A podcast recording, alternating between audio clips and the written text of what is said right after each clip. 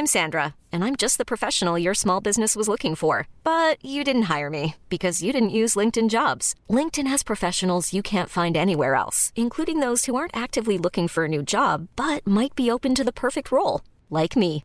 In a given month, over 70% of LinkedIn users don't visit other leading job sites. So if you're not looking on LinkedIn, you'll miss out on great candidates like Sandra. Start hiring professionals like a professional. Post your free job on linkedin.com/achieve today. Vox Polony.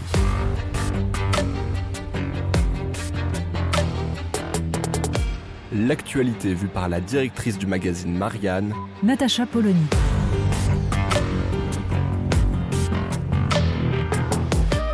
Vox Polony. Question d'un internaute. Pensez-vous que le complotisme soit un danger? Bah, Encore faut-il s'entendre sur ce qu'on appelle complotisme. On a bien remarqué hein, que c'était devenu, on, en a déjà parlé ici, le terme qui permet de désigner les méchants. Alors on a vu ressurgir ce mot complotisme à propos notamment des, des discours de Jean-Luc Mélenchon sur ce qu'il a qualifié de façon ahurissante d'incident grave.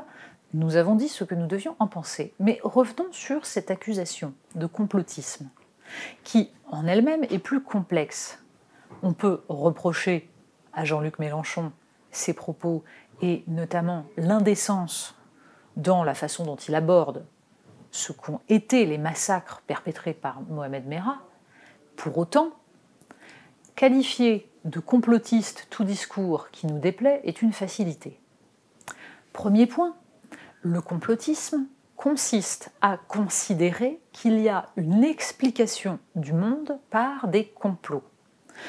Et c'est donc une forme de rationalité délirante et exacerbée, puisque on vire au complotisme quand on considère que tout s'explique par des complots et qu'il y aurait donc une explication unique du monde.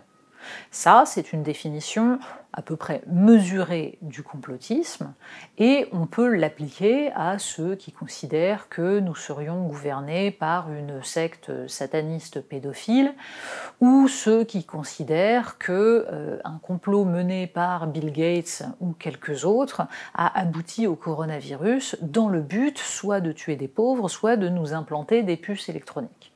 Là, en effet, il y a construction d'un complot et explication délirante. En revanche, le problème vient de l'usage du terme complotisme imposé quand on est face à un discours qui tente de décrypter des rapports de force. Reprenons l'exemple de Jean-Luc Mélenchon et de son analyse de l'élection d'Emmanuel Macron. Quand Jean-Luc Mélenchon explique qu'Emmanuel Macron a surgi du chapeau, il a, on peut lui objecter que non, il n'a pas surgi du chapeau et qu'en effet, il était déjà là, mais malgré tout, il n'y a rien là de complotiste. On peut constater que Emmanuel Macron a correspondu aux besoins de la haute administration et des intérêts financiers du pays qui l'ont soutenu. Tout cela relève d'un caractère purement objectif, d'une observation des rapports de force. Oui, il a été soutenu pour permettre de perpétuer le système que soutiennent la haute administration et les intérêts financiers. C'est très simple, c'est très clair. Ça s'appelle d'ailleurs la lutte des classes. Et la lutte des classes impose des rapports de force et les classes dominantes, qui n'ont d'ailleurs qui ne sont pas toujours toutes arrangées dans le, dans le même camp, mais en tout cas certaines élites, perpétuent leur système face à d'autres qui le combattent. Cela ne relève pas du complotisme.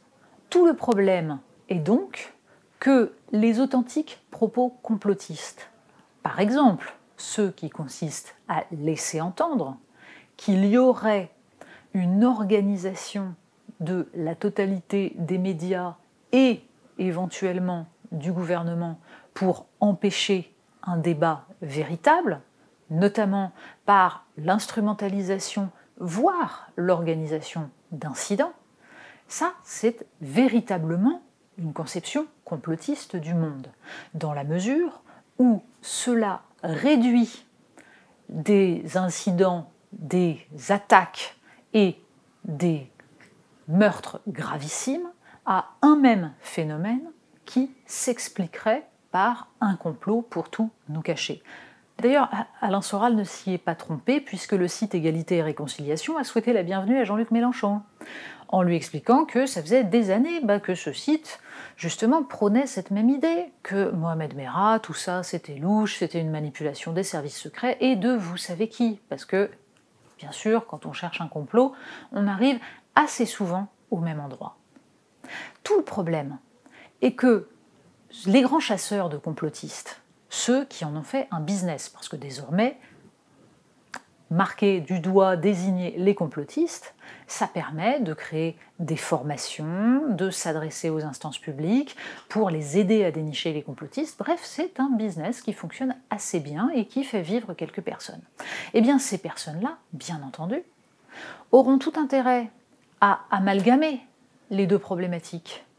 Et c'est en cela que il faut évidemment se garder systématiquement de sombrer dans le délire interprétatif, mais analyser avec la plus grande rigueur ce qui relève des rapports de force, des luttes d'intérêts.